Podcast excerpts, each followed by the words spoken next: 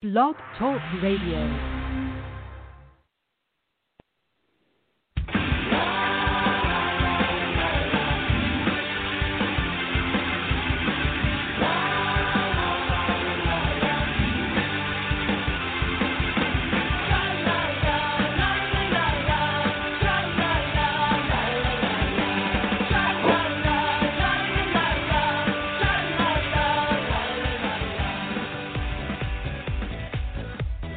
Welcome to the Left of Straight Show with your host, Scott Fullerton, as we discuss everything under the rainbow sun, from LGBT issues to foodies, entertainment to books. Join us as we talk to some of the most interesting leaders and celebrity LGBT guests and allies on the internet. So grab a cocktail, it's always happy hour somewhere, and enjoy the show. Now, here's your host, Scott Fullerton.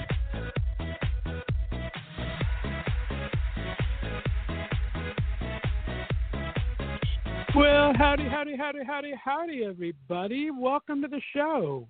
It is Thursday, May 14th, 2020. I'm your host, Scott Fullerton. Thanks so much for tuning into the Left of Straight Show today. I really do appreciate it. Hope you guys are having a fantastic week.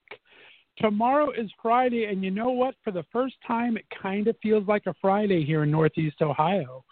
Our retailers went back to work on Tuesday and tomorrow, restaurants can open for outside patio dining, and you can get your hair cut. Hair salons will be open.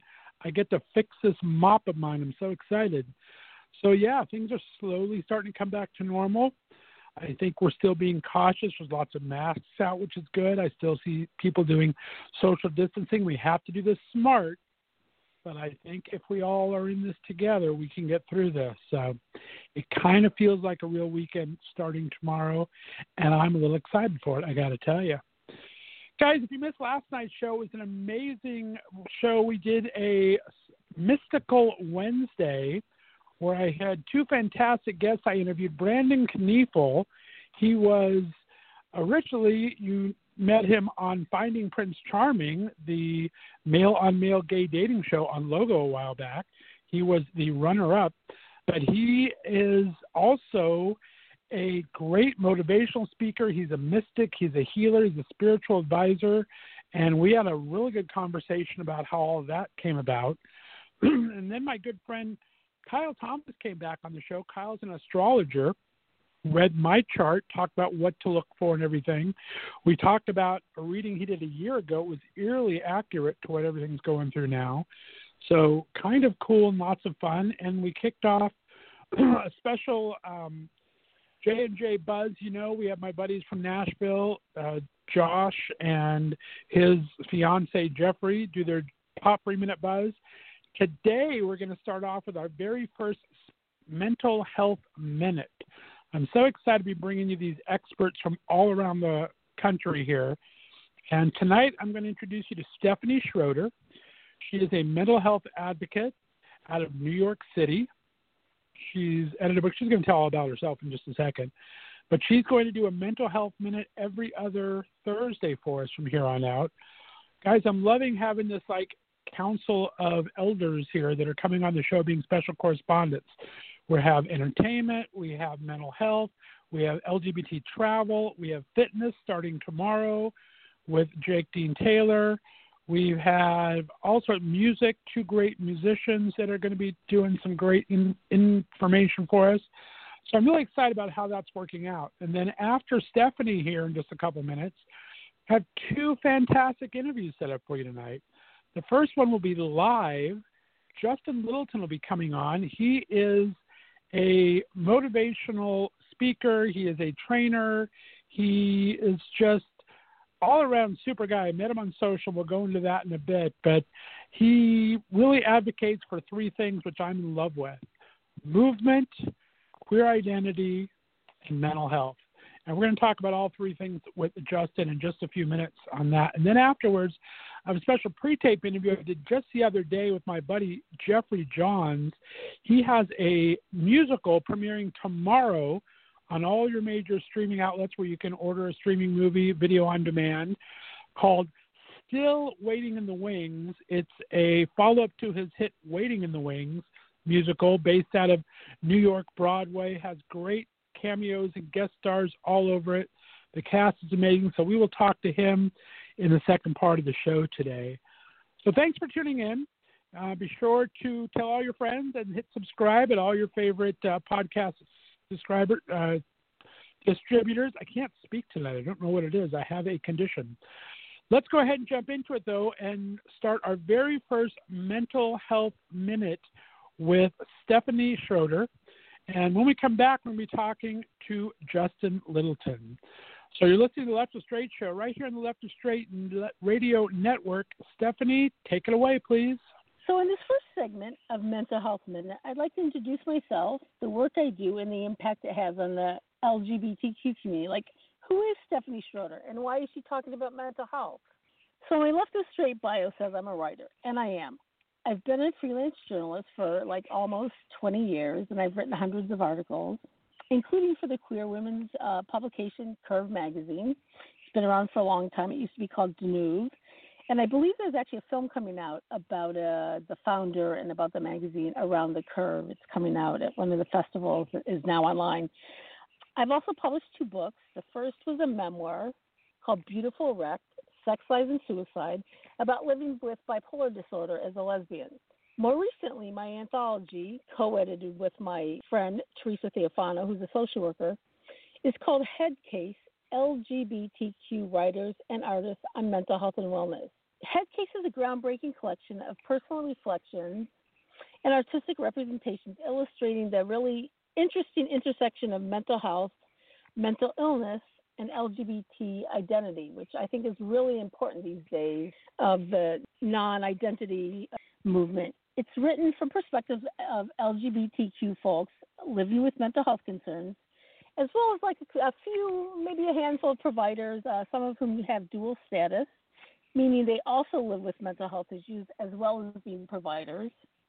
And it's not a manual by mental health providers like so many, so many books before this have been like providers telling those of us living with mental illnesses what to do, what not to do. It's not prescriptive at all. Head cases in the voices of LGBTQ people living with mental illness, with stress, mental health issues that are like anxiety, depression, whatever, and about wellness and resilience.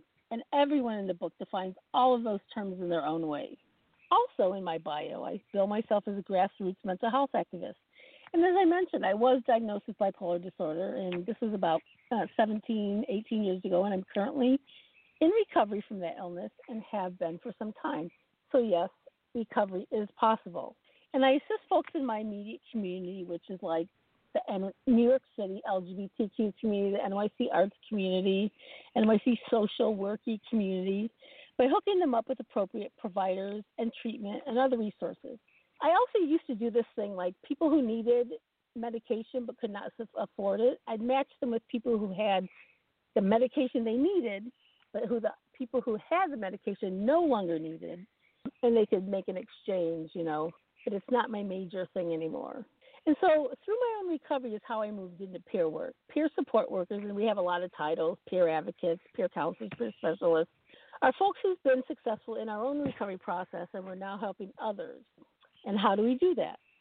Through shared understanding, respect, and mutual empowerment. We help other folks get into treatment, stay engaged in the recovery process, and this reduces the likelihood of relapse for most folks. Uh, and peer services, peer support treatment beyond a clinical setting, such as with your psychiatrist, with your therapist, if you're in a homeless shelter for mental health or wherever, into your daily life. And it makes recovery sustainable.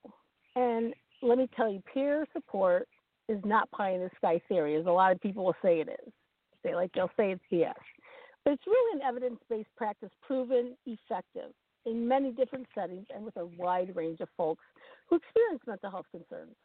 And I'm a certified New York State peer specialist. I became certified by the New York State Office of Mental Health through a training program and certification program. Certification requirements vary state by state, but all states, I, I believe all states, now have a program. My day job is as a peer advocate and housing specialist at a women's mental health shelter on the east side of Manhattan.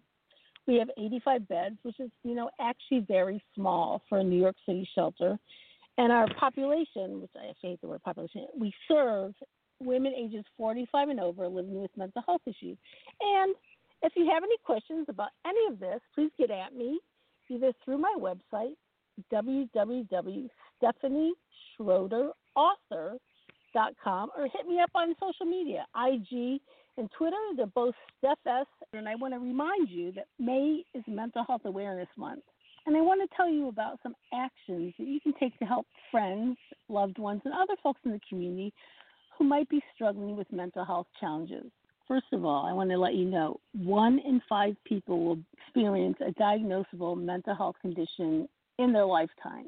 But five out of five people will go through a challenging time that affects their mental health. And you know, right now it could be COVID that's really challenging a lot of people. It could be stress of breakups, stress of people living in anti LGBTQ situations with their parents or other people who don't accept them. Whatever it is, there are simple things that you can do and say to help these people who are struggling get through the really hard times.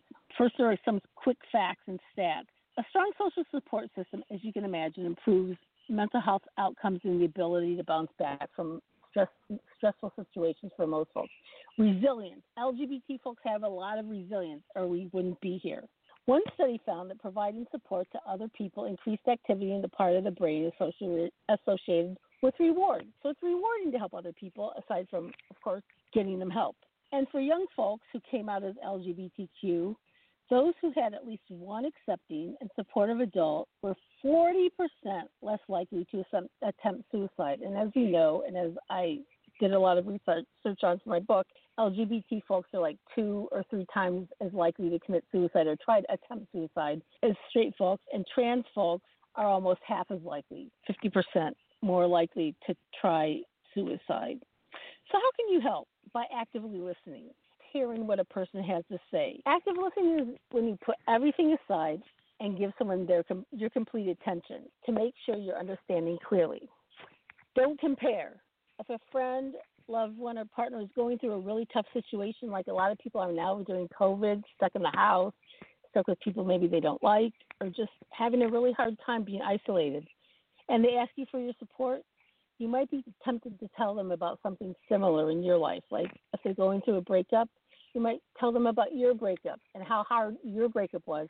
And it might become like a how hard my breakup was Olympics. But be careful not to compare experiences. It might make people feel like their pain isn't valid. So don't mention how much harder things are for you. Just please listen to them. Ask what you can do and please be specific. It's tempting to assume that what would be helpful to you might be helpful to someone else. But that's not necessarily the case. And you also might get a response like, I don't need anything. I'm fine. That's like anyone's default position. You know, hello, how are you? I am fine. So instead, offer up a few suggestions for things that you could ostensibly do, like, can I do your laundry? May I make a meal or run some errands for you? Keep your word. If you have offered your support to someone and then told them you would do something, keep your word if somebody's struggling, the last thing they ever want to do is be abandoned by you. But if you absolutely, you know, things come up, if you absolutely can't honor your promise, be really sincere and make an apology and find another time that you can do that thing you said you would. Don't judge, and this is really important. To truly be supportive of someone, put your personal opinions aside. You might be biased in certain ways, but don't even think about it. They might be struggling because of a mistake they made you might think they were overreacting to something that you wouldn't react that way to, but that doesn't matter. You will never know what it is truly like to be that person in that moment. Criticizing their pain is not helpful. Offer to join them. When someone's going through a really hard time, taking care of everyday life things can make them feel paralyzed.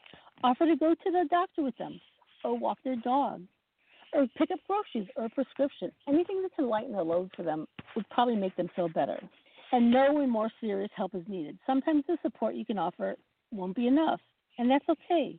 If you notice your friend or loved one is going through hard times, like for over a few weeks or even a month, maybe it's time they really need professional help. They may be having a mental health condition rather than just stress. Um, so don't be afraid to encourage them to seek help from a mental health professional. And if they need help, help them find one. And if someone you care about is in immediate danger of taking suicidal action, of course, call 911 or go to the local emergency room. And and this is this is really important. Talking about suicide does not push someone to to attempt suicide. If you believe a friend or any sort of loved one is going to take their own life, please ask them, are you going to take your own life? Are you thinking about suicide? Are you thinking about harming yourself? Do you have a plan to harm yourself?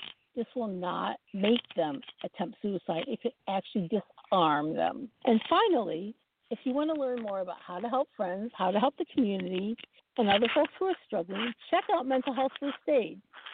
Mental Health First Aid is great. I took the training. It's a skills based training that teaches participants to identify, understand, and respond to mental health and also substance use issues. When I took it, it was a one day training, and I think it's now online. It's a certificate thing. You get a certificate, but more than that, you really get an understanding of what it is to, to be in a situation where you're stressed out and your mental health is affected, as most of us do at some point in life, and what to do for other folks when that happens. Um, you can find mental health first aid in your city or state at mental.org.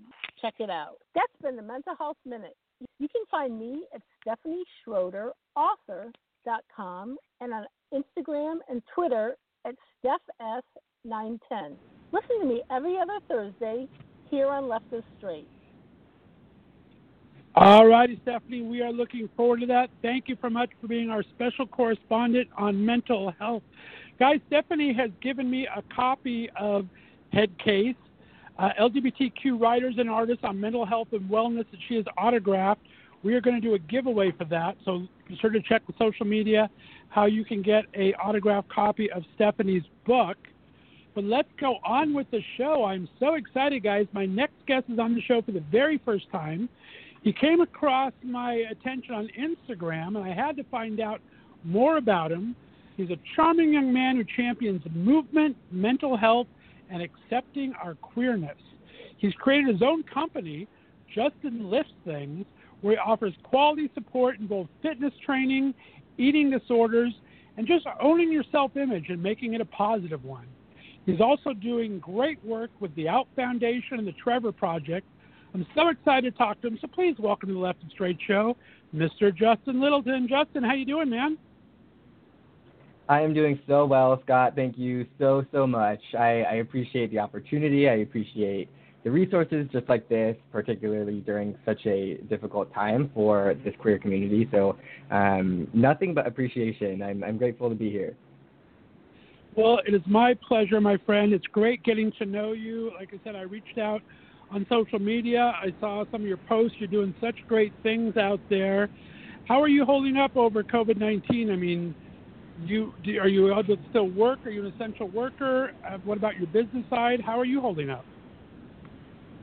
Yeah, you know what's funny is I I have a lot of privilege, and I think when I start any conversation, I like to I like to open with that. But I I do currently have the privilege of still working, and if anything, I think work has for me personally um, gotten a lot heavier. I work at a recovery center for eating disorders, um, and most recently as a digital crisis worker for the Trevor, Trevor Project. Um, and I think as many of your listeners are likely experiencing, um, you know, the nation and the world um, is is going through a lot of a lot of stress and a lot of a lot of change. Um, um, so we are seeing a demand for our work more than I think we've ever seen before. So um, holding a lot of feelings with that, I think, and, and part of part of working in therapy is really holding both sides. I guess is privilege for the opportunity to work, and then also um, you know going through a lot of the same stressors myself and how to hold myself as a caregiver in this industry, um, but also sure. find some time to be a, a recipient of care too, which I think we're all really struggling with.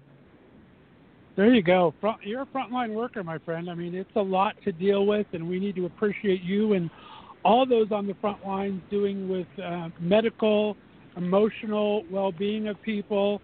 So thank you for that. I mean, I, I've told my friends I was talking about getting ready for these interviews today, and you are a 24-year-old young man that looks about 19 and has the wisdom of about a 55-year-old. So it's like you're you're you're the total package, my friend. So I love having you on. Thanks so much. Appreciate it. I, I, I love that description. I'm going to start using that for all all of my biographies. there you go. Looks 19, wisdom of 55. Do it every time. There you go. Let's with a little bit of background, Justin. Let my listeners know Uh, where are from? What kind of a kid were you growing up? And what did you first want to be when you grew up? those are some good questions. I am from California, born and raised. We were just talking kind of off scene. I, I have been in California my entire life and have only recently started traveling, and then COVID 19 has kind of put some restrictions on that. Um, California, born and raised. I grew up in Northern California. I'm, I'm in Santa Barbara, California now. Um, as a kid, I think um, you know, I, I haven't gone back there, surprisingly, ironically, because this is what we do a lot in work. I have not personally gone back to who I was as a child for a very long time, but um, I think by nature I was a very playful kid. I think I was a kid who was really longing for a lot and, and someone who was constantly looking for role models and support and and I often talk in my work currently that those were usually media sources like the one that we're actually talking on right now. Um, and I think I I use my platform, or I'm trying to use my platform as a kind of pay it forward. Um, you know, be the role model that I wanted in my youth that I didn't necessarily feel like I had. Um, I think by nature I've always been really playful. I think as a young adult now, I'm trying to step a little bit back into that playfulness maybe that I was missing growing up. Um, but certainly, I mean, um, a happy, a pretty, a pretty happy kid. My life was very vanilla, believe it or not. Um, yeah, I, I missed your third question. What was what was the last question? When what did you first want? What were your dreams when you were growing up? What did you think you were going to be when you grew up?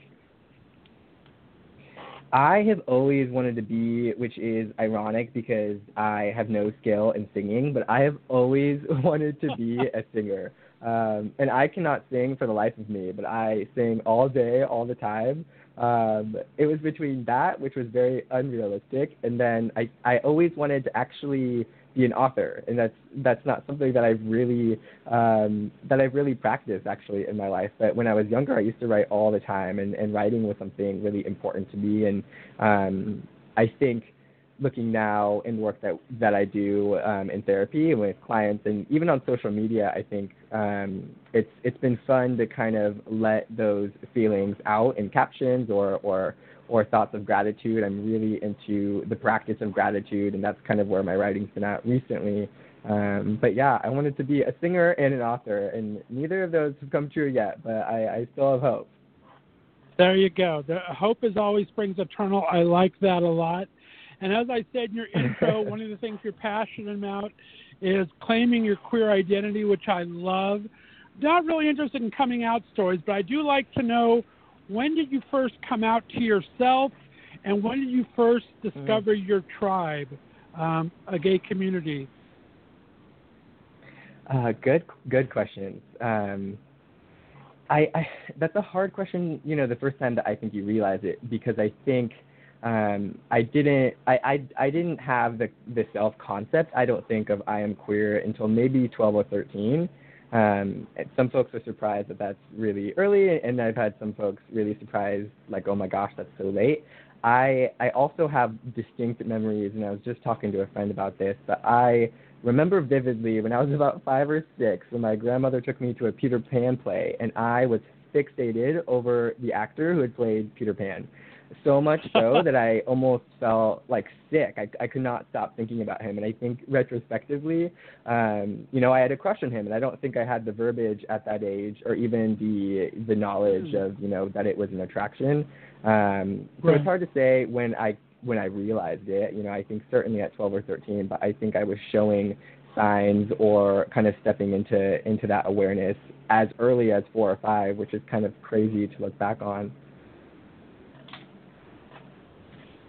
And then, when who was the who was the first person you came out here? Or when did you first find a community in the LGBTQ community? Mm. Um, the the first people that I came out to was, uh, I think, as as many of us do, was a bunch of my girlfriends, and I attribute um, really, and and this is kind of an alarming statement, but I do I attribute my life to them. I mean, at the time, I I really struggled, and I talk a lot about my own privilege growing up in that I had a community of girls who, uh, you know, didn't really blink when when I did come out to them, um, and were so supportive. And I had such a such a strong foundation when I did finally come out to, you know, my communities at the time, which were my school, my family. Um, you know, I grew up with seven siblings. I had, you know, five, six brothers. Um, all of that felt very scary to me, and I knew that I had this really strong you know, I want to say my first tribe was was these girls, um, a few of whom also now identify within the queer community at that time who didn't. But um, you know, they really caught me, and I think when I look at health disparities, that's what I do in in my work, um, and I'm really interested in on on queer mental health disparities. Um, you know, the question, of course, is what's the difference between a resilient queer member of this community and, and someone who is struggling with some mental health disorders that I may see in my line of work. And, and I think a huge contributor to that, of course, is our support of others. And, and I was really, really grateful to have some beautiful women who, who supported me so, so much. Um, my first, I think, queer communities certainly came um, in college. Um, I didn't have a huge queer community in my high school, or at least I didn't feel like I did. Um, in college, I certainly started to expand that, and, and I think, like many of us, um, started to explore my identities in ways that I didn't really know existed, and and that was really exciting as I started to learn who I was. And um, you know, I, I look like a 19 year old. I forgot how old you said I am, 52 or something. And uh, I always like to to own the humility of I am only 24. I think I'm still exploring what my tribe looks like and building that tribe. Um, you know, I'm certainly not all knowing of who I am, and I think that's changing, and I think that's okay to hold to.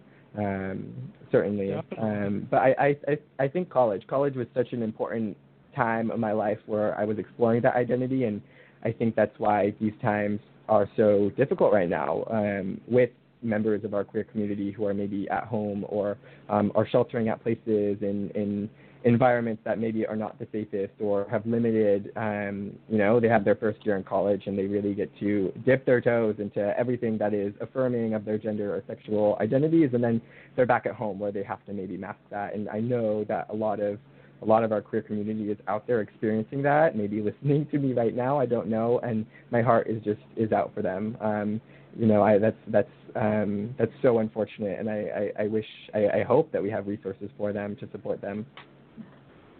Very well said. We've talked about it on the show with, some other guests over the past couple of weeks, where it is you, you do have to consider that there are a lot of people that have been stuck sheltering in place with either parents that don't approve of them being gay, or roommates that don't understand, or just in a bad place where it's kind of just been exasperated. So we have to think of those people and the mental health aspects of that involved.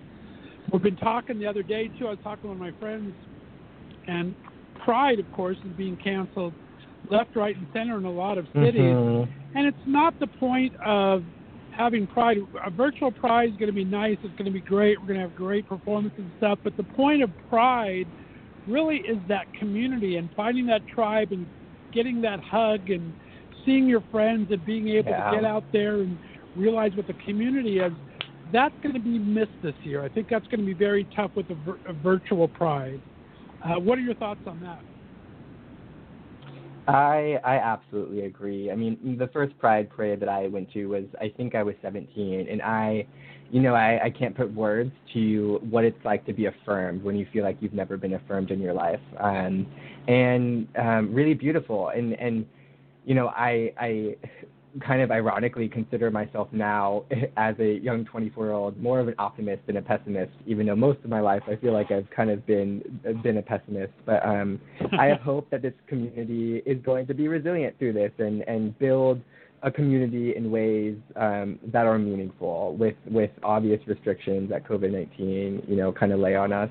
Um when working with queer youth, I think it's so important to empower this community. This community has been through so, so, so much, and I have no doubt that this community will rise again after this pandemic. Um, but I mean, also, you know, grieving over the loss of, of a really, you know, fantastically affirming event. You know, I, I know I certainly am with, with my tribe. We're already upset about it. Um, so right. I, I don't know how to make meaning out of this yet. I think.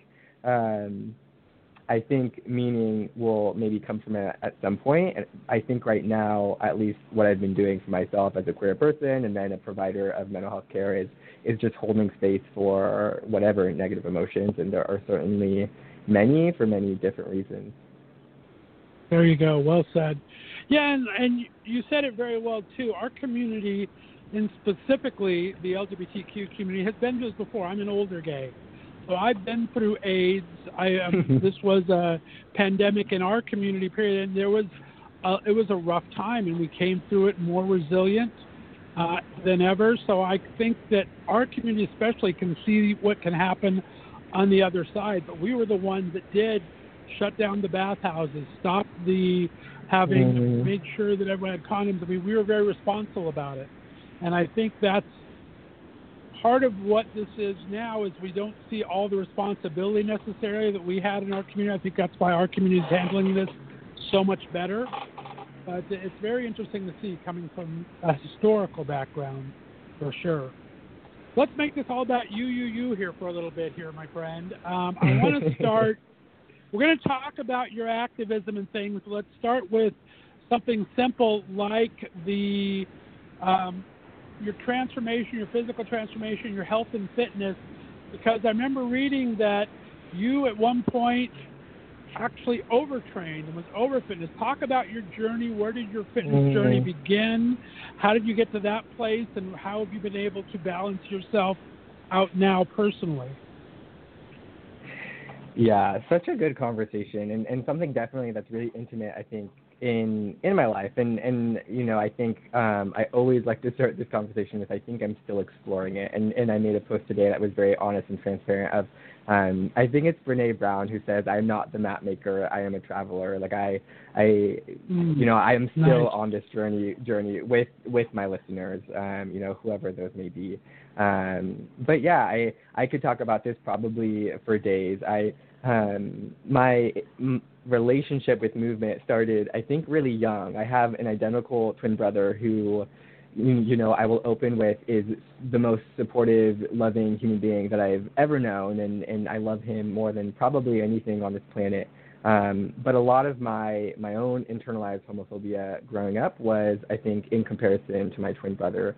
Um, mm you know he was oh he was always better at getting girls ironically. He was always um you know the the faster one the stronger one um he was always the one that that that folks looked up to. And and i was always kind of you know connor's twin brother instead of justin. And it was always connor and connor's twin brother. And and I say that only because I think my um, obsession with movement and kind of this idealized physique of uh, the gay community that many of us know, for better or for worse, really started with that. Um, you know, this this need to kind of um, I'm struggling to find the words. I think um, you know, fit in or be be accepted by the way that I presented myself. And the easiest way to do that was to look muscular and really excel in sports. And I think um, so much of that is true, and I think I've I've been trying to untangle myself from that. I think I will continue to try to untangle myself from that. Um, but I but I did certainly become very addicted to exercise and and the need to fit into this gay community. Um, I think in the in the most recent years, my my work through therapy, of course. I always want to recommend therapy as a you know really vital, important resource that that some of us may have the privilege of accessing, um, and uh, you know some exploration of who you are and really your values. And I think value work, values work has really benefited me and and really investigating like how movement and values fit into my life and um, again, I've kind of full circled, and and I'm such a believer in movement. I think movement. Um, I don't think I know movement. It does a lot to improve our moods, to um, you know obviously improve our physical health, but also our mental health. I think I've become more invested in the benefits of mental health in the last few years. Um, but really starting to um, dip my toes, learn a little bit more about how movement can serve us. That isn't necessarily about the appearance um, that I think has really been a detriment to a lot of a, a lot of folks. Um, I work currently with eating disorders, like I said, and I I see kind of the the penultimate consequence of the fitness industry, unfortunately. Um, and again, we see a huge disparity of queer folks and specifically um, uh, gay males. Um, and I, I think that's because, and the, the literature kind of alludes, because our community really idolizes um, these physiques that aren't necessarily meant for everyone, and that can absolutely be okay. So, um, very, very roundabout story, but um, you know, really starting to use movement as a way to improve all facet, facets of my health, my social health, my um, you know, my mental health certainly, and, and finding ways to move with other people and um, learn new skills rather than doing movement as a way to manipulate my body that I think really plagued, um, really plagued some of my younger years. Well, and I love how you frame it. You framed it so well. It's not working out, it's not lifting weights, it's movement and using your body to get that energy flowing. Talk about how you came to that realization. That's that 55 year old of you peeking out again. I mean, that's very uh, deep thinking. I like that you consider it that way. Where did that thinking finally come from, do you think? Um, you know, I have to attribute most of it to my work in eating disorders, and I kind of landed, um, you know, I want to say randomly, but I think many stars aligned to to find myself in the work that is with eating disorders. I've had very close uh, close people in my life struggle with eating disorders. Um, you know, I think growing up, I had a lot of mental health issues around me that really confused me, and um, so I think my attraction to uh, to being a mental health provider was certainly a lot of unconscious kind of need to like answer questions that um, really disrupted my family and, and my upbringing and my childhood. And again, wanting to kind of fill this role model or be this model that I didn't have in, in my youth and, and wanting to change the narrative of, of youths like me. Um, I think a lot of my kind of anti-diet culture knowledge and uh, my continued knowledge, you know, I'm still learning, is is coming from the eating disorder industry, um, um, which which has really revolutionized the way that I move. But um, you know, I think we all have this kind of rock bottom moments, and when I think back, I think back to my my college years, and um, you know, I think being vulnerable is so important, and and some of these conversations I think are hard to have. I think they're really useful to have um, you know, I remember waking up so hungover in the gym working out that I would need to leave um, because I felt like I was going to throw up. And um, you know, really starting to question when you hit rock bottom of like, why do I feel like I need to do this? Um, all of those things it kind of kind of keep crashing down on me at once. Um, you know, and when we look at addiction to exercise or just disordered relationships with eating and movement in general, I think there is a lot of shame with it, and there's a lot of, you know, we call it unrelenting standards. Like we can always do better, and I think unfortunately a lot of our queer community, um, particularly our community online, know, our communities on social media, really um, portray that and, and kind of force a lot of our youth into that. Um, and I think, you know, again, I'm always trying to own my own humility. I think there are part of me that still fall into that trap, and, and I'm trying to climb myself out of it, um, certainly, and trying to learn, you know, myself how I can be a good role model. Again, you know, going back to values, what do I value and what do I want to be, and the role I want to serve. I want to, um, I want to empower youth to be who they are. Um, in in their queerness, in their body, in their relationship with movement, in their relationship with food, all things I'm so passionate about because they've affected me and the people around me. Um, yeah. And that's a dual-edged sword, isn't it? Because it is.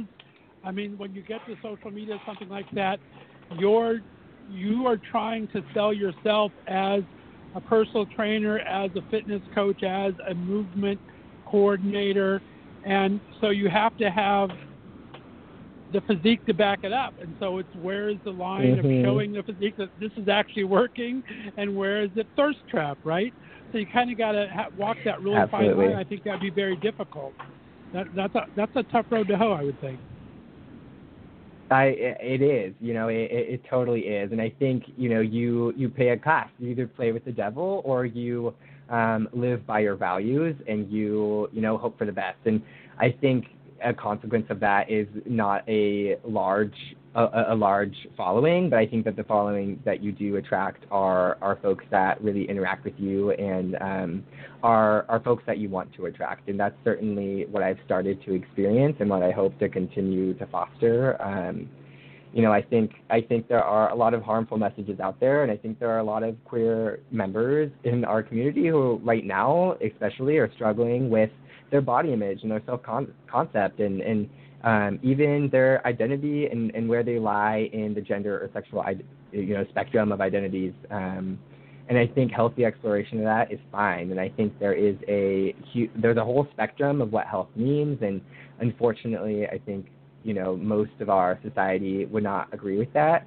Um, but I you know I don't want to be a contributor contributor of that. Um, so I'm I'm I'm hopeful to try and in some small meaningful way kind of um, step away from that. That's great. Well, and it's just the nature of the beast. We all have this inherent, like whether you're an Instagram influencer with a million followers or someone with 500 followers, we're all looking to have our the validation on social media of a like or a something, and you could get 500 great comments and one bad comment can ruin your entire day, right? So it's we got to learn Absolutely. to give ourselves a little break. It's really hard to for each of us to kind of accept that it's okay not to be perfect all the time, and it's it's it's it's very tough. And I think, like I said, I saw you on social media first. I kind of went through your profile to to see if this is something that would be great for the listeners, and you do have that humility and that balance, or at least you're attempting to get it uh, in what you're saying in your mindset, but it shows to me and the outsiders that you've achieved it. Maybe hard work for you, but you're doing very well. Mm. And that's one of the reasons I wanted to feature you because I think you have the right mindset. So thank you for that, for sure. Yeah, no, no, I, I so appreciate hearing that. I think it's important to hear that. Um, I, I appreciate that. Now, when you're doing, you, you have people available to do personal trainings, and it seems like you take this very personally. You want to be not just their movement coach, movement trainer, but you want to make sure that you're there for them if they need someone to talk to. You want to be like a, a guidance person. How invested do you get in your clients? Are you able to keep that kind of distance too? That's got to be a little tough.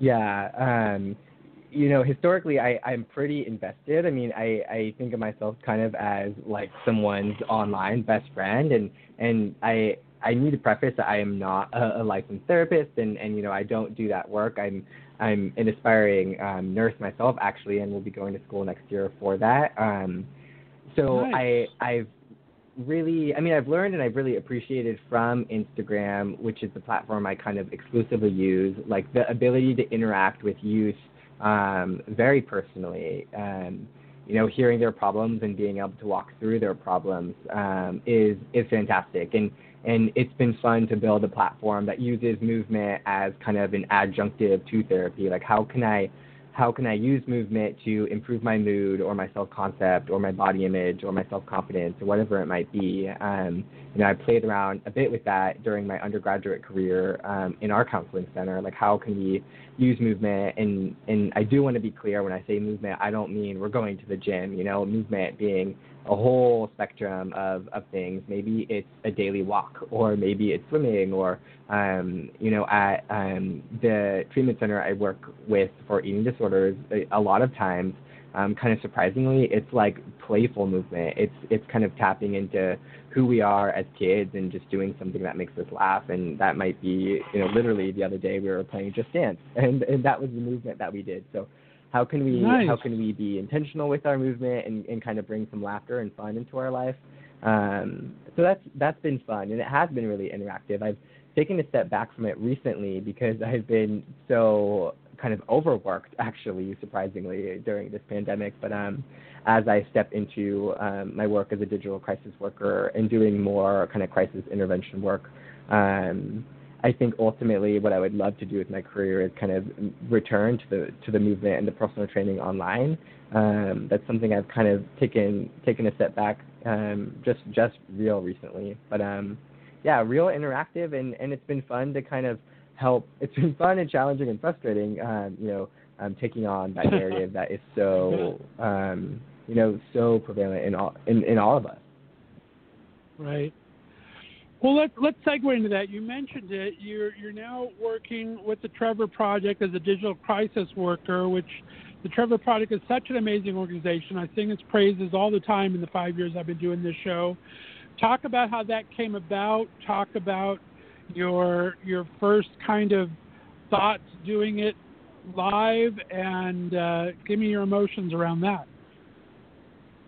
Yeah, the Trevor Project is an organization that is so close to my heart, and um, you know, it's an organization I've used myself growing up. It's an organization I I use as a resource when working with queer youth. Um, you know, it is it is the leading you know suicide prevention network for specifically LGBTQ individuals. Um, they are just so you know the work they do is life saving. Um, you know, to say the least. Um, so so honored to help contribute to that. Um, my my love for Trevor kind of kind of expanded um, about a year a year and a half ago.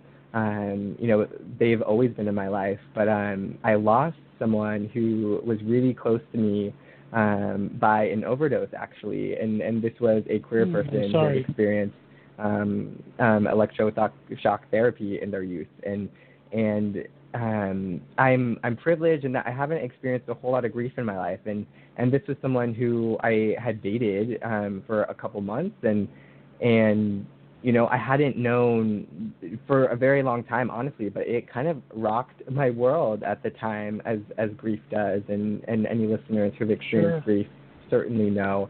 Um, and there was there was some part of me that kind of um, you know, came alive um, um, through the death of this really close person to me, and and just a need to serve this really important population.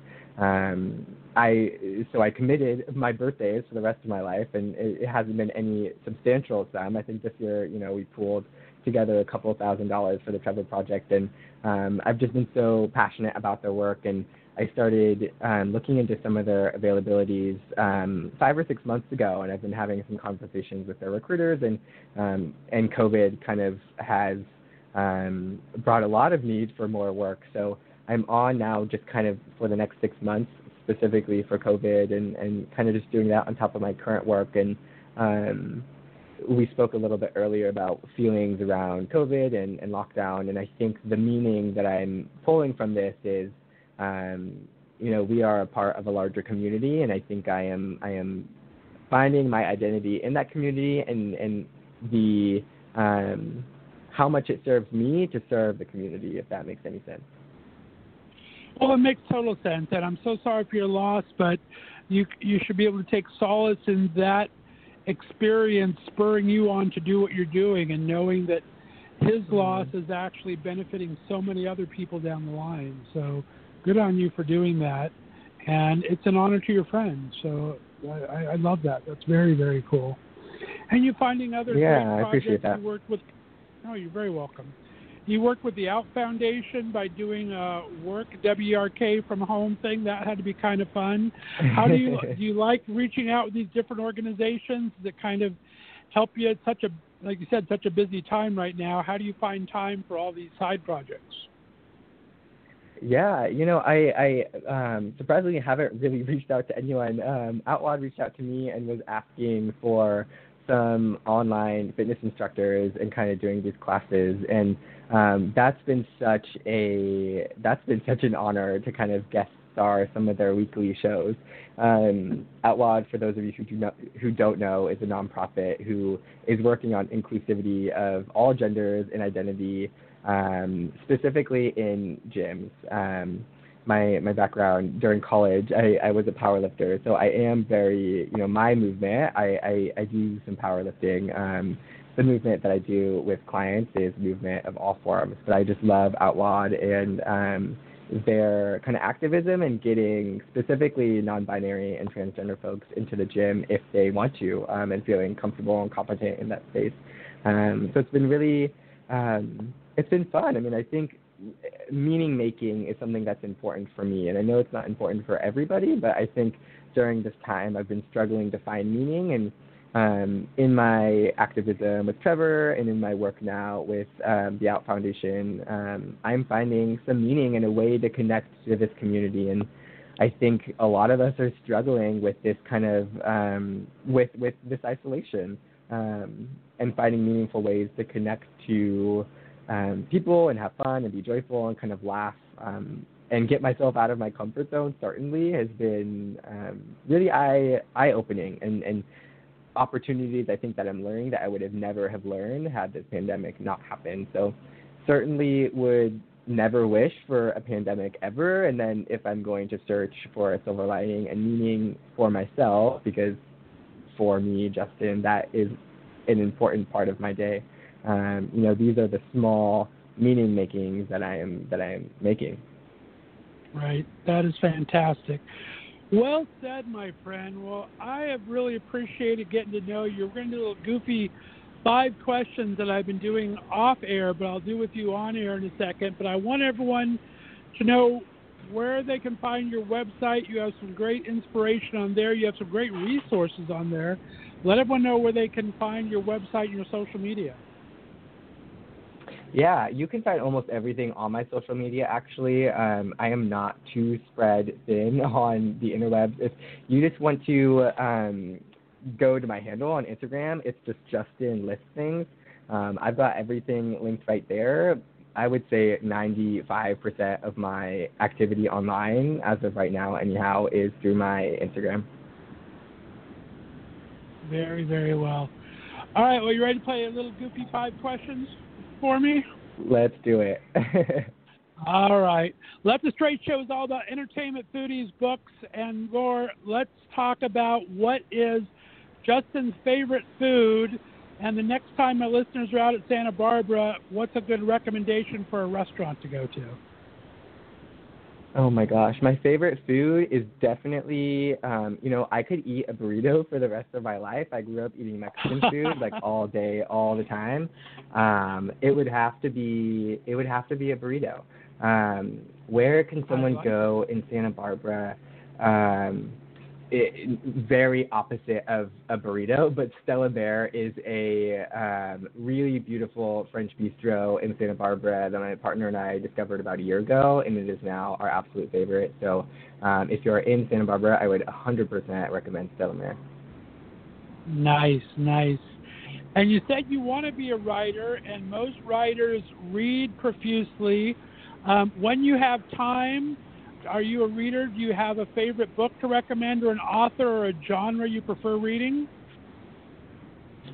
Yeah, right now I am really invested in leadership development. Um, I guess not super surprisingly after everything I just spoke about. Um, and I think she's such a hot topic right now. But I, I, you know, this is who I'm obsessed with right now, Brene Brown. I, I'm just absolutely obsessed with her.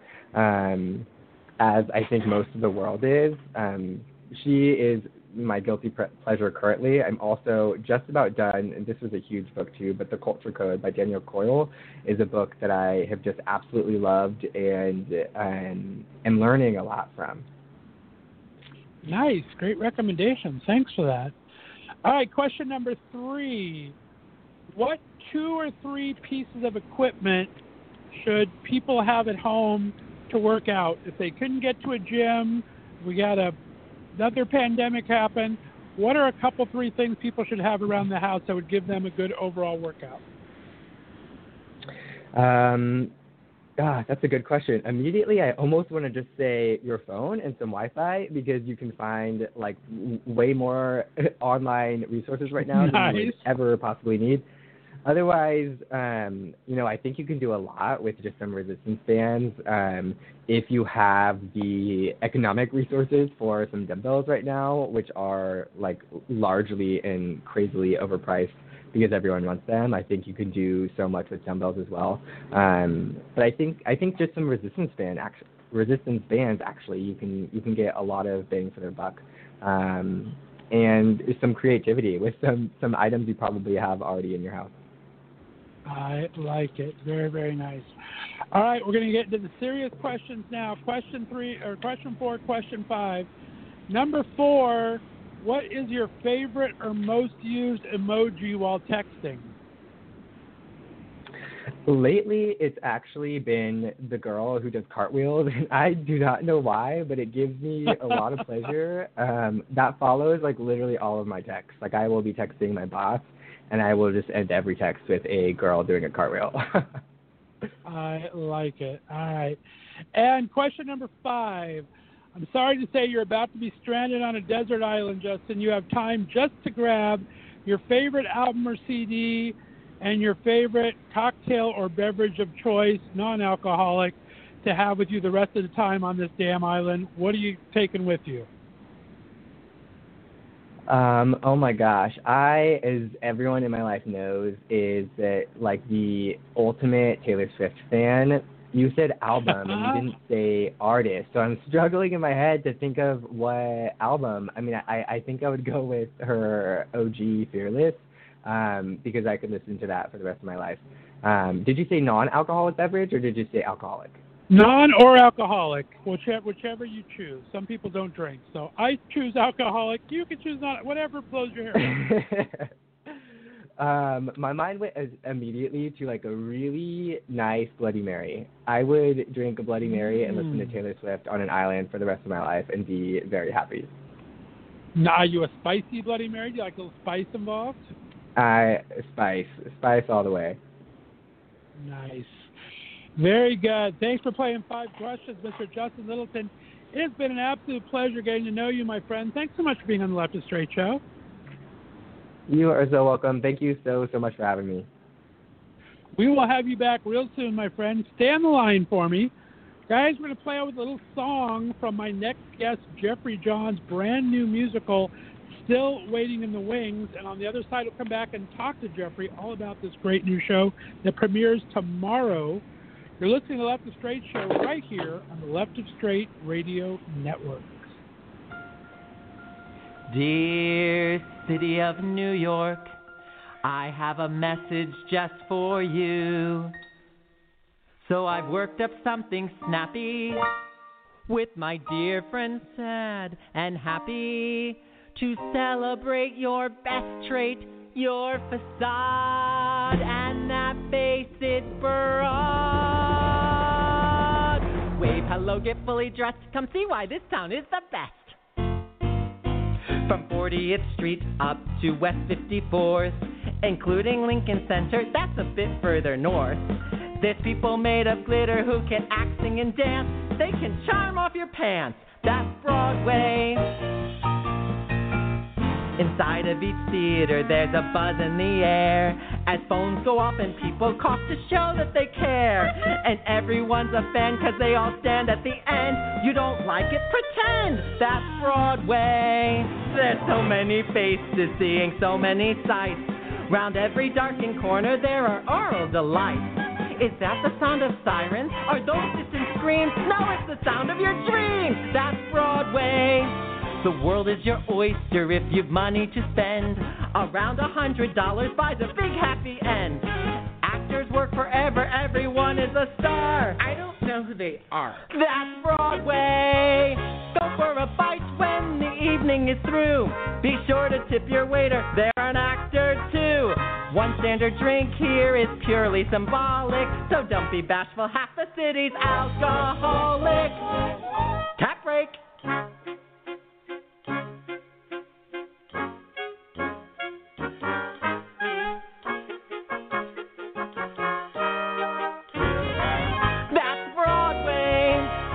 You're a new arrival, come see an old revival. For a safer destination, check out an adaptation. But the bravest individual will fall for an original. There are also plays here playing. But there's no singing. I'm just saying. So gather the clan, get packed and come get your kick. Forget the New York Yankees, Giants, Rangers, and Knicks. Every single moment is a torrid affair. It's love and hate, but mostly great cause you made it there. Every day a dream dies, but why should you care? We've got hoods for to spare. That's Broadway. Alrighty, my friends, we are back.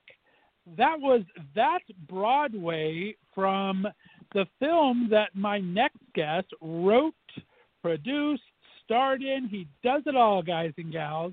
I can't believe he's making his very first appearance on the Left is Straight show, and it's about damn time. We've been talking to each other for three years on social media. He's been everything from actor to teacher, author to singer, with just a little bit of fairy dust thrown in between. He's been featured on stage, television, film, and the occasional theme park. And his newest film is the follow up to his first amazing one, Waiting in the Wings. And now, finally, on the show, we're all about to talk to Still Waiting in the Wings. Please welcome Mr. Jeffrey Johns. Jeffrey, how are we doing, man? Good. Thanks, Scott, for having me. I'm so excited to have you. As I said, we've been uh, social media friends for years now, and uh, the first film was so amazing, and we had so issues going back and forth. We finally got you back on. I'm excited. Congratulations yeah. for the big release. Thank you. Thank you. It's exciting to finally have this Still Waiting the Wings out. I'm really excited. Well, we are going to talk all about that. I have so much I want to talk to you about, though, because you're just such an amazing performer. You do so many really cool things. So, a lot to talk about. Uh, let's start with the easy stuff. I mean, how you up holding up here in Corona 2020? I mean, I have to say you are the greatest gunkle of all time. Just following your social media, you've kind of had that happening. Talk about what's been happening here. Yeah, well, I um, unlike most people who are now, if they're unemployed or have all this time on their hands and are trying to figure out what to do, um, I also became unemployed, but I live with my brother and sister in law, um, who did not become unemployed. They're, they're still working, um, but the daycare that they have their two kids in has closed. So they have a 10 month old and a two year old that I have been um, spending lots of time with, learning letters, potty training. Uh, it's been an insane process. It went from the bachelor life kind of to um, Jeffrey Poppins, I like to say. Uh, it's been it's been something. It's been a journey, that's for sure. Goodness gracious! Well, it's been some hilarious um, looks on on uh, the social media. I think some dress up days have definitely been in the works. Definitely had some oh, fun yeah. there. So I think I they're loving having my, Uncle Jeffrey. Yeah, well, I, I always brought my nephew to Disneyland because I worked there. He would go on special occasions. We'd go to Disneyland, and he's really um, having his Disney withdrawal. So he asks to dress up just to run around the house now. Um, he wants to send a video to Mickey Mouse to let him know we miss him. Uh, he's like, let's dress like Mickey Mouse and tell Mickey we miss him. So uh, anything that amuses him, I'm I'm all game because it's hard to amuse a two year old. I find. I understand that completely. Well, very, very cool. Let's start make a little bit more about you, you, you here. I'll start from the beginning. Tell me what kind of a kid were you? Where did you grow up? And what did you first want to be when you grew up? You know, I I grew up in Connecticut, so um, New York was not ever too far away. And I remember in school, I was in high school, and I saw my first Broadway show, and I just knew I wanted to be an actor. I'm like, oh my gosh, this is what I want to do. Of course, I had no idea how to do that. I had a family that was not in the entertainment industry, uh, so it was just a lot of of working and training and going to school and and trying to figure out how to to achieve that. Um, movies weren't really a thought for me because I was in Connecticut, you know, and I was I saw theater. Theater was real. People actually exited the stage door, so I felt that was uh um, tangible, something you could achieve. Movies were not realistic. I didn't even understand how they were made, um, but I did love. I loved the arts, and when I decided, I moved to California, of course, years later, and I got more involved in the the television world. Um, when I decided to make my first movie, I knew it had to be a musical. I had to combine that love and passion for musical theater. That's fantastic.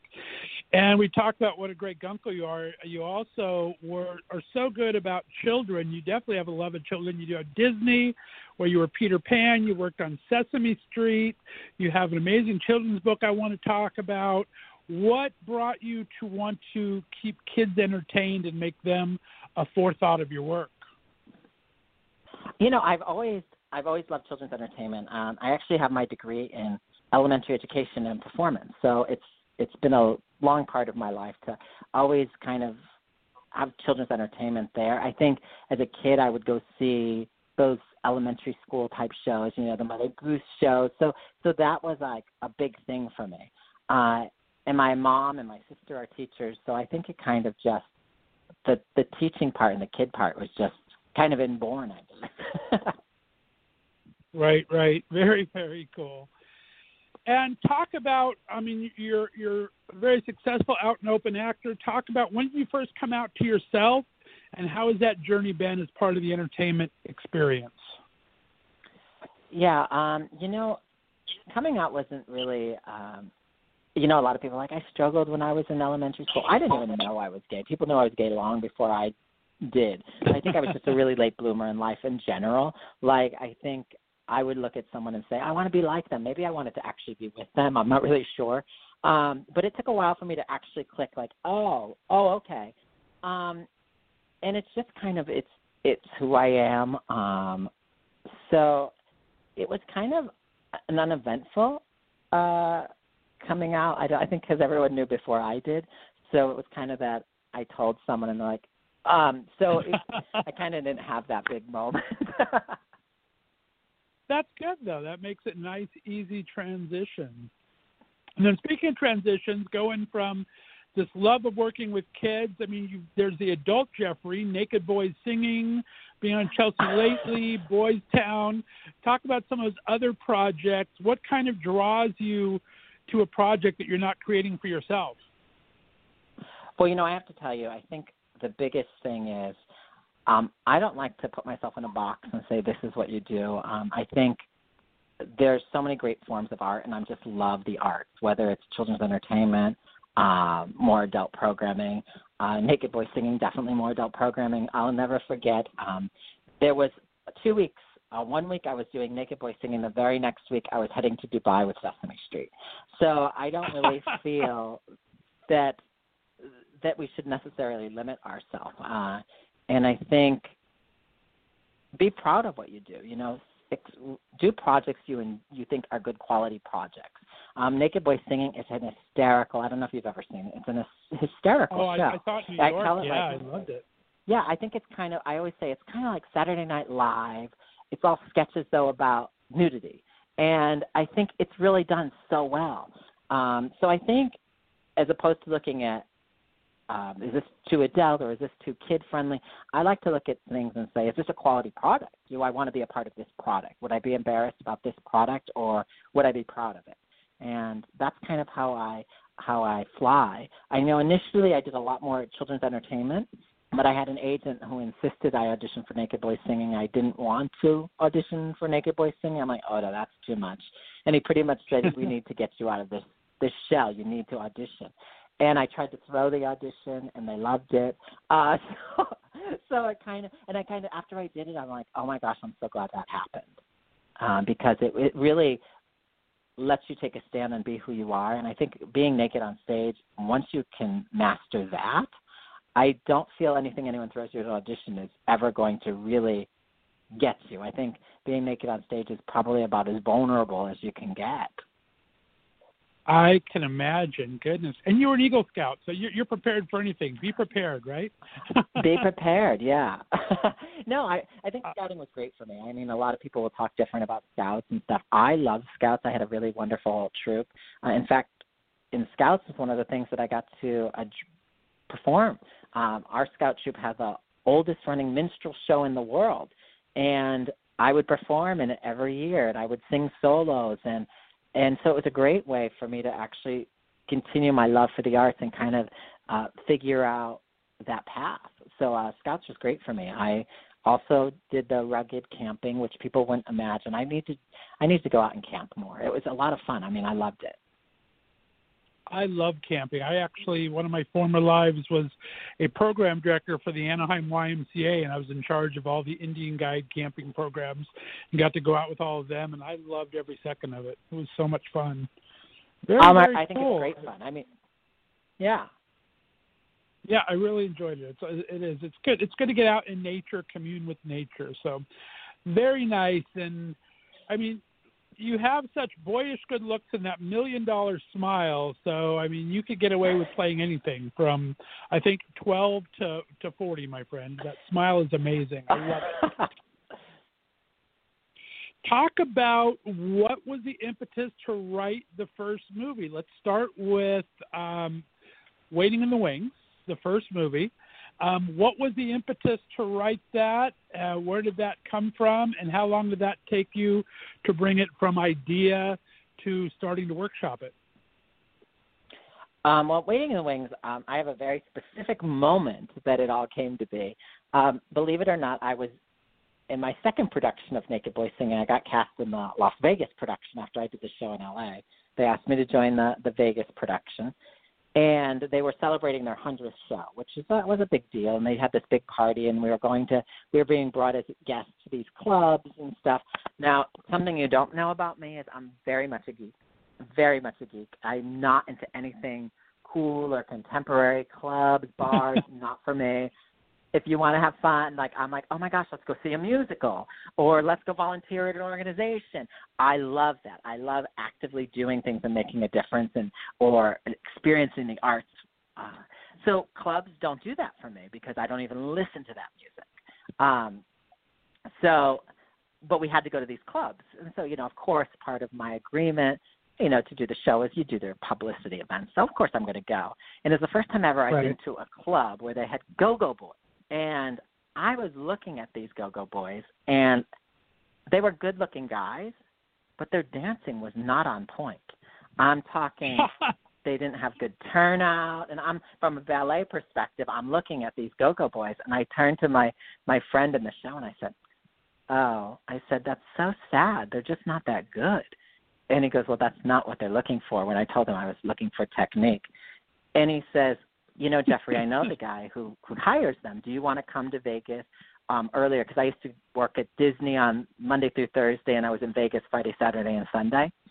And I, he said, If you want to come out earlier or you want to work the weekends, I can get you a spot. And I said, Oh, no, no, no, no, no. I said, If you have me or swinging around that pole, I'm going to be like Gene Kelly and singing in the rain and I'm going to be tap dancing around that pole. And I stopped and I chuckled. I said, that would be such a funny idea for a film.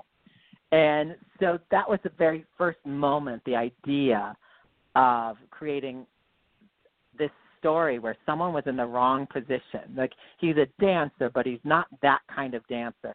And that whole mix up came. And at the same time, I was just on America's Got Talent, and I love the reality show competition and it just kind of all blended. I'm like, oh my gosh, wouldn't it be funny if this one guy who doesn't belong here goes to this show, and the other guy who's a stripper gets sent to the musical, and it just it just kind of evolved. Uh, I went to one of my buddies who writes music, Ari Gonzalez, who's brilliant uh, a songwriter and brilliant writer, and I said, "What do you think?" And he said, "Well, it's not horrible. This script you wrote." That's a huge compliment from him. and he sat down and he wrote a song uh, which was The World Needs Music, the first song written for the show. And we just kind of built from there. I got some other songwriters involved, and and the first movie was born. Um, Lee Meriwether was the first person who read the script who was a, a celebrity type who just loved it and came on board. And then Sally Struthers and Christopher Atkins, and then eventually Shirley Jones joined the cast. Um, so I had never made a movie, but it kind of got bigger than I could have ever imagined uh, and I was I was just thrilled with the cast that we assembled for the film. Uh, so that's how that whole Waiting in the Wings idea came about. Um, but we're still waiting in the wings. The first thing I said is I'm not a big fan of sequels. I, I don't really like sequels, and here I'm making a sequel. So the one thing that I, was my I was question when you is, wrote the when you wrote the first one, were you thinking about a sequel down the line, or was this a one-off thing? You thought you were creating it first. You know, I didn't really think much. I mean, I didn't even think I'd make a first movie, quite honestly. So I, I don't think I could think that far. Um, but when I decided um, we were going to make a sequel, I said I don't want people to have to see the first movie to see the second movie. I want it to be a standalone. If they didn't know there was a first movie, they could watch the second movie and be completely filled in on where everyone's going and where they came from. Um, so I even had people watch the second movie after our initial filming and say, "Were you confused at all?" And if they did, if they were, if they said, "Oh, I didn't quite get this," we did reshoots to make sure we fixed any of those problems. So you don't need to see Waiting in the Wings to see Still Waiting in the Wings. Um, I think that's really important. We screened at some film festivals that did not screen Waiting in the Wings. They screened Still Waiting in the Wings, and they had no idea it was a sequel. So I'm really thrilled with that. Um, but I think it's it's really so important, smart. especially in indie film, to make sure that your movies stand alone. My dream has been to make a Christmas musical. So I don't know if this one does well. Maybe we'll see a little holiday musical in the future. That would be amazing. Everyone knows that I'm a A sucker for a Christmas, Christmas. movie. I will produce. I will get me on as a producer on that one. I would love that. That's fantastic. I'm telling you, obsessed with Christmas movies. I'm like, it's like a It, it is. I mean, I I'm sucked in from November 1st through Lifetime and Hallmark and till the end of the year. I am just watching them all the time. I record the ones from the previous year. I watch the new ones each year. So if you make a Christmas musical, I am there. Put me down as a producer, and I'll be there. That'd be amazing. Well, we should talk in Uh, about two months. Based on how this one does, we may consider. I don't know if it'll be the same cast as Still Waiting in the Wings, but I would like to use most of them because I just think the musical feel is is so great for a Christmas movie. Right, right. Very, very cool. Well, let's talk a little bit about um, the first one was amazingly directed by Jen Page. You brought Alan Q. Brock on this time. Um, they're both your your story, but what did they bring vision wise? Um, was it a nice change in vision for you? It seemed very consistent, but as you said, it's it's a standalone movie. What was what was your Um, takeaway? yeah. So Alan obviously, when Alan came on board to direct uh, the sequel, he obviously watched the first movie, and we we sat down and we talked about a lot of things in the, in the movie and tones and the characters. And you know, the thing with the sequel and, and bringing in a new director for the sequel is the cast is so on on point with their character. I mean, Rena Strober knows Rita. I would question myself if she did something, and I'm like, Rita wouldn't do that because Rena Strober knows Rita. You know, same with Adam Huss and Tony. I think all the actors know those characters so well um, that it kind of made it easier for Alan to come in and just direct the piece uh, with angles and direction in that way. But I think the cast was so point on with their uh, with their characters, which made it nice. Um, we also have, of course, the challenge. You know, I think a director is so important. However, in a musical, the director isn't always the person in charge. For example, when it came to dance numbers, I mean, Alan's not a dancer. We really had to leave that to our choreographers. Uh, when it came to musical songs, you know, we have Ari who was involved with the music. Um, you know, it's I think everyone kind of has to take a turn, and it's kind of like fitting this puzzle together, and the director making sure everything um, molds so well from song to dance to dialogue. And I think Alan did a nice job with that. I love that. I didn't even think he's about brilliant. that. Alan's brilliant. I mean, you, he's a brilliant guy. Very, very cool. Well, let's talk about the difference. I mean, the first one was, like you said, kind of a fish out of water, mix match story. This one, there's a villain involved, and it just has such a fun, melodramatic feel to it, yet such vibrant energy still. Give everyone a little bit about the plot line of this movie. Well, I think this one is is a lot more fun. I think the first one maybe had a little more heart. I think this one's a lot funnier because we do have a villain, and I think it's about that cutthroat cutthroat antics of musical theater people. How do you get ahead? Sabotaging. Wait a minute, this person's too close to my type. And how far do we go to kind of get the other person, or are we the person who's being gotten? You know, being sabotaged and convincing people. You know, I think a lot of performers, we've all met performers who are just a little too much and they're a little too conniving. I mean, we've all in all walks of life, but I think especially performers, you you find that. Now, I wouldn't say it's the majority, but I think we've all experienced one of them sometime as a right. performer. And I think I got to bring this character Bradley that kind of was pulling together different people I knew and talking to different people about those horrible actors that they just never want to work with again and kind of creating this character, which was super fun. I mean, I think he is a villain that is so laughable. Every time he does something evil, I I like want to applaud because uh, Joe Abraham was amazing as as Bradley. Well, the entire cast is amazing. We talked about, like you said, the first film, Shirley Jones and Lee Meriwether, Sally Struthers. Of course, Lee Meriwether's cover or character shines through and continues through on this one. Sally Struthers back again plays a different character. You have Chita Rivera, I mean legend, now filling in for your Broadway diva, and you've added like you've upped the game. Patricia Richardson, Ed Asner, Seth Rudetsky. I mean, talk about this dream casting you keep getting, my friend. It was a dream. I, I'll be honest. Um, well, the one thing I knew about this when we were going in to make Still Waiting in the Wings is that it was going to have a number, a musical number with Lee Meriwether, because she is perhaps one of the most gracious actresses you'll ever meet in your life. Um, so much energy, so much love, and she loved the film, and she would go to a lot of film festivals with me. And she would jokingly say on stage, I've always wanted to be in a musical, and this was my first one ever. Of course, I wanted to sing, She's like, but Jeffrey doesn't think I can.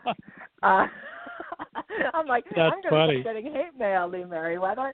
Uh, so, um, but she she's so lovely. So, um, and she was the first person to really believe in me, and she just was so warm. And she's like one of my best friends at this point, for real.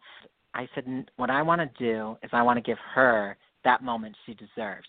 She needs to be in a musical number and she needs to be featured and she needs to be glamorous and she needs to have dancers dancing around her. So that was the start of how Still Waiting in the Wings was to be. I'm like, here's a number, now I have to figure out how I'm making a show. And that was kind of that was kind of the start because I wanted I, I just love that woman so much. Well, the story came together beautifully, my friend. I love it. And again, I mean, you bring in uh, Cindy Cindy Williams as the owner of the restaurant, Bruce Vilanch cameo as the chef. So uh, when when I mean it, I love Bruce being the silent, just his faces throughout the whole thing until he gets his final screen to bro up at the end. That was just classic. they were just all well so well written. It was great.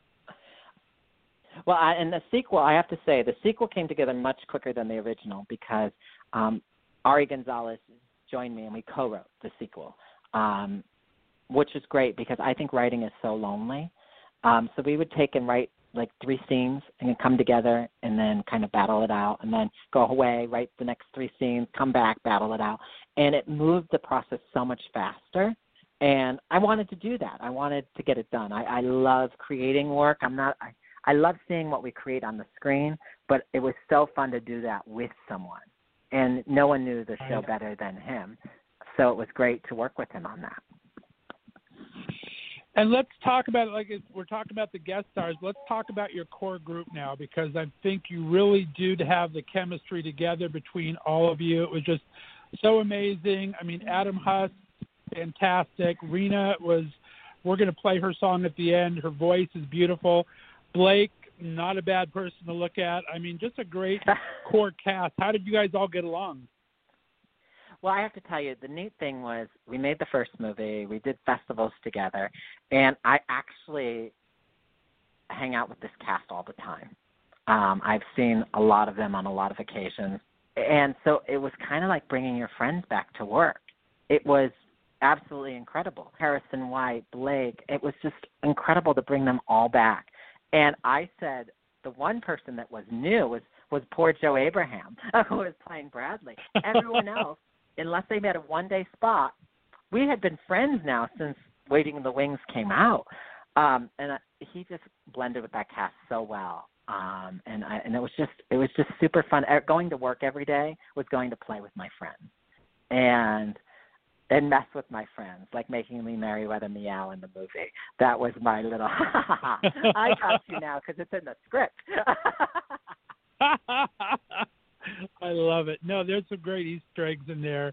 Absolutely fantastic. I want to take a quick little break before we wrap it up because my favorite scene in the movie is between you and your your your character and the character Lee, your boyfriend played by Blake, and it's uh, you guys have a little reconciliation after a little issue happening, and I think this is just a great song and just an amazing moment.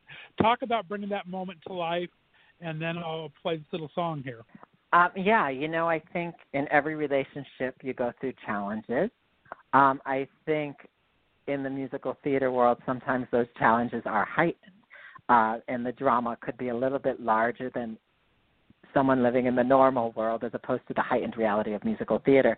Um, but I think the nice thing about this this moment we're going to hear the song is it's about a real moment between two people who truly love each other, but have been divided, unexpectedly misled down different paths gossip isn't always the best thing to listen to.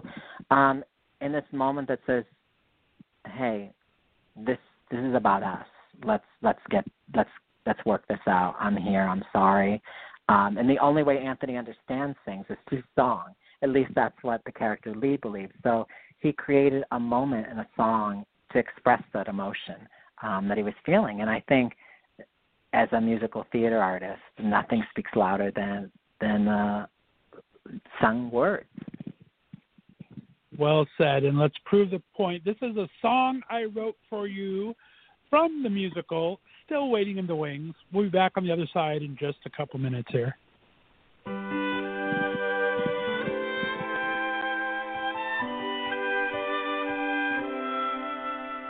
There are things I haven't told you. There are things I think a lot. Like I'm so happy when you're smiling that it's hard when you are not. Words are not my forte, especially when they're overdue. So I put a few together in a song I wrote for you. There were boys who played me music and I thought I liked the song, but I think I hated silence, and that's why I sang along. You make more than music, you make others hear it too, and I wanted you to hear it in a song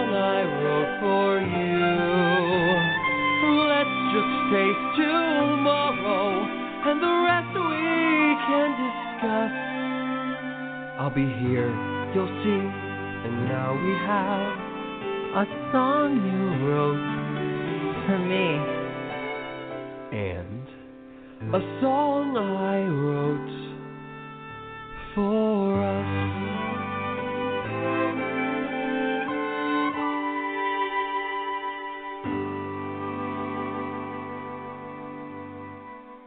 There you go. We have Lee singing to Anthony.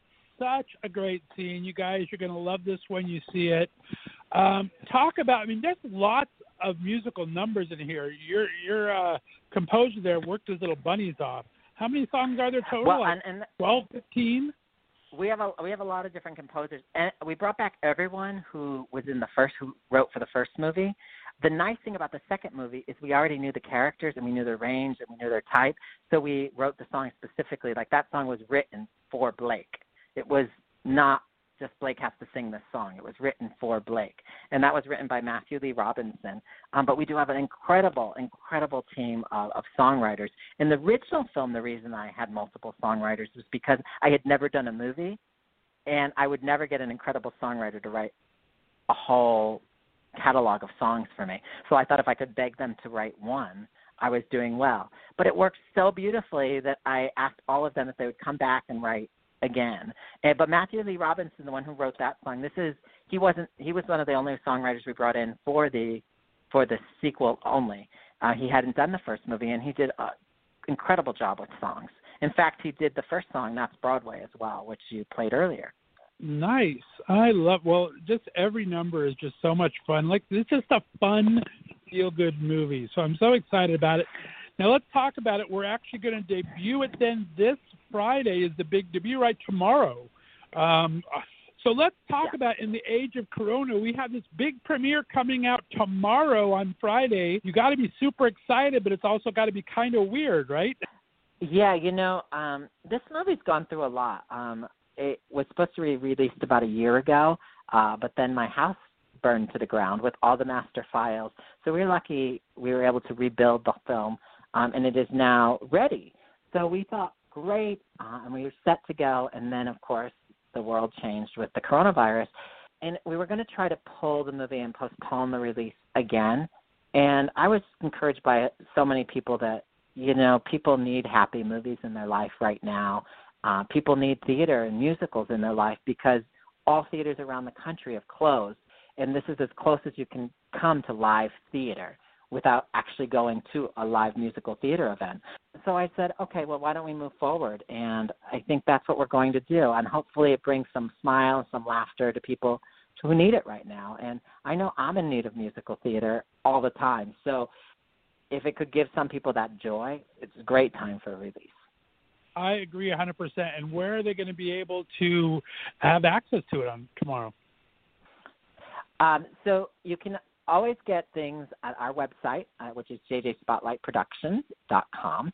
Um, but it's also going to be on Amazon. It's going to be on iTunes, uh, Google Play, and a lot of the, the digital platforms. It will be up on all those platforms uh, on Friday. So that's really that's really exciting for us. But it's finally getting out there.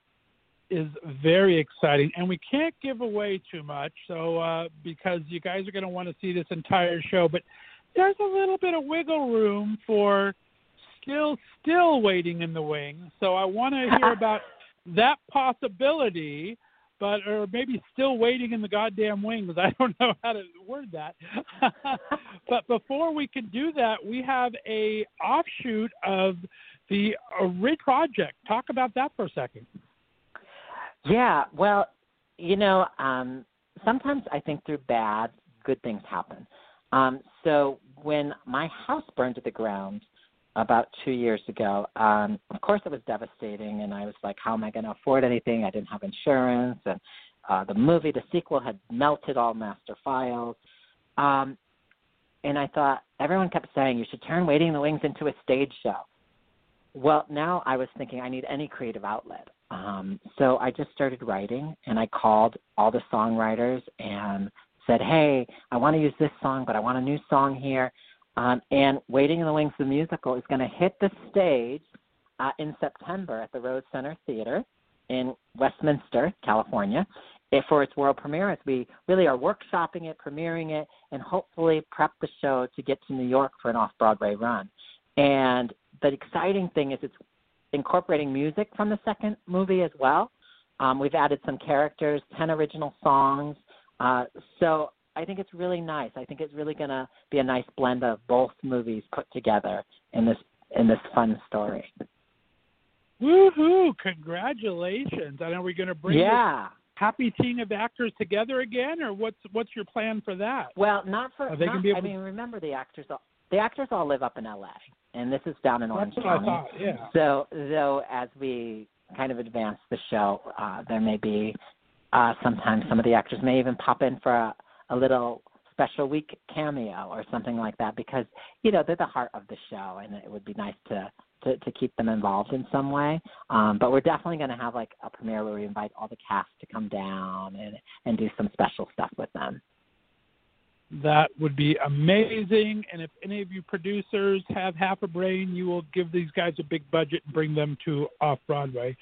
Terrific. That sounds so much fun. I love the legs this project has taken off for you, and I'm so happy for you. This is just a fantastic project, and as you say, we need a little fun in our lives right now, and this is just an amazing, fun project. So good on you, my friend. Well, thank you.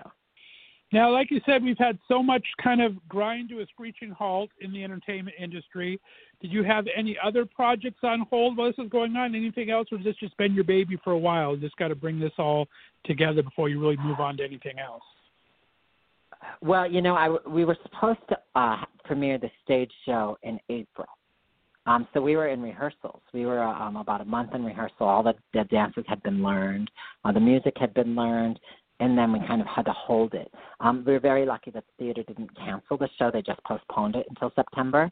Um, so I was I was really in the middle of of, of the stage show, um, taking the center stage. Um, I, I do have some small ideas that I want to play around with short films, um, music videos, video spoofs, some things like that. Um, once this all ends, I feel now is the time to start writing and creating. So when it's over and I can actually see human beings, we can start putting some of that stuff together. That is fantastic. I love it. Well, Jeffrey John, this has been amazing having you on. I can't believe it was three years in the making. I'm so looking forward to the premiere tomorrow, even though I got a little sneak preview. Thank you for that. But listeners, you have to get this downloaded, stream it, order a hard copy any way you can find it because it's an amazing show, my friend. Congratulations. Thank you. Thank you. And if you guys want to see the amazing life of a proud gay gunkle, um, talk about where they can follow you on social media and where they can find your production company and all your um, addresses there, web addresses. Yeah, um, I'm at Jeffrey A. Johns on Instagram and in, Facebook. Um, and also, the production company's website is jjspotlightproductions.com.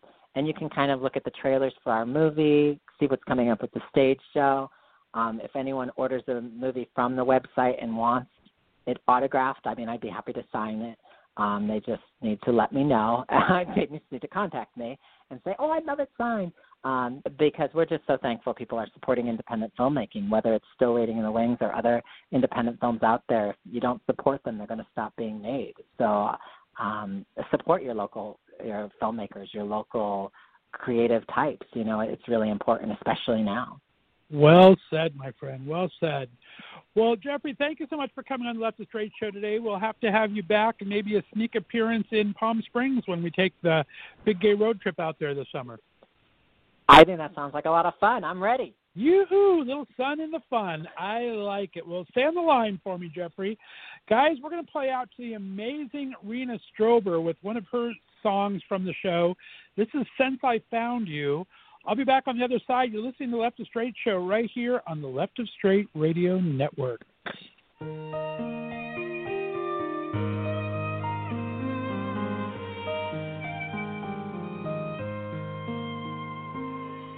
When I was young, I heard the tales of princesses so very far away, of knights in shining armor, the last minute rushing in to save the day, where once upon a time would begin, and happily ever after at each end, the sun would set and she would get each thing that she dared to dream. It didn't take me long to learn that doesn't often happen to a girl. The place where dreams come true belong to princesses of other lucky worlds. Where I come from, you learn that people leave, and knights in armor are for make believe. I've come to think that none of it was true till I found you. Now I don't want a castle, cause I bet they're hard to clean. And I sure don't want the armor, I want nothing in between.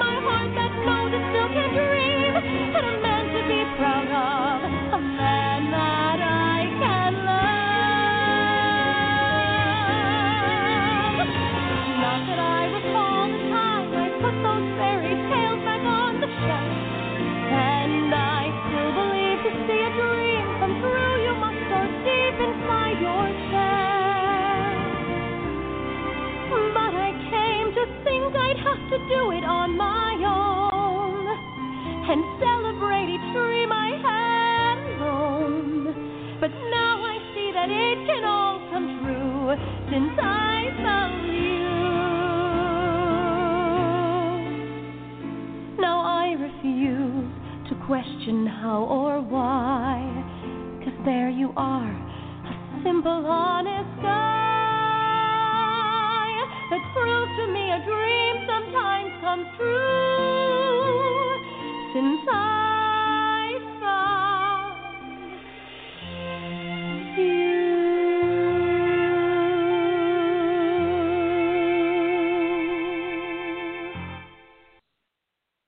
And we are back. That was Still Waiting in the Wings by Rena Strober. Oh my goodness.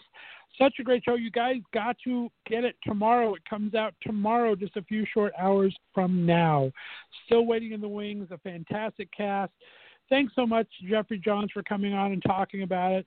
A big shout out to Justin Littleton. Be sure to follow him. Justin Lifts Things is his website and his social. Such a great young man. Like I said, wise behind his ears and looks about five years younger than he is. Um, great guy. And a special shout out to Stephanie Schroeder, our brand new special correspondent, and her very first mental health minute. And we're going to have some great people coming on over the weeks. Uh, we have Stephanie with mental health. We have Ed Salvato with LGBT travel. We have Jake Dean Taylor and Jason Caceres for fitness. We have for music Zach Day and Jay Knight. And for entertainment, we have J and J Buzz, Josh and Jeff. And we have the Empress of Hollywood, Mr. Enoch Miller. And we have from Call Me Adam, Adam Rothenberg. And for luxury lifestyle, we have from Hamptons to Hollywood blogger, Mr. Kyle Langen. So, some great experts as part of the Left Straight show. They will be on once or twice a month throughout the weeks here. Thanks to them. And thanks to you for tuning in. I hope you follow on social media. On Twitter and Instagram, it's at Left of Straight, always spelled L E F T O F S T R and the number eight. On Facebook, it's Left of Straight Show page. And my personal Facebook, Scott Fullerton, is public, so you can send me over a friend request. And please download the app and subscribe at your favorite podcast distributor iHeartRadio, Spotify, Apple Podcasts, and iTunes, Google Podcasts, Stitcher, all of them. We are there. Have a great night. We'll be back tomorrow with our last show of the week. I have Jake Taylor doing a special fitness, live fitness minute, um, starting us off tomorrow. Then I have a great film I'm previewing. It's called Dominant Chord. And the writer and director, Jeremy LaRoe and Clayton James from Canada, are calling in to talk about this amazing short film. It's an LGBT country western film. Uh, country western stars outed called Dominant Chord. It's going to be hitting all of the film festival circuits and coming out next week to, I believe, Deku and video on demand through Vimeo. So I'll have those two people on. Then one of the cutest couples on the planet, Scotty Dynamo and Mike Heslin, uh, are coming on the show to talk about their new film that they put together last year and just to catch up with me. So a great show. Five people on tomorrow. Jake Taylor, Jeremy LaRue, Clayton James, Scotty Dynamo, Mike Heslin. It's be a good time had by all. We hope you'll be here. Have a great night, everyone. Talk to you later. Bye bye.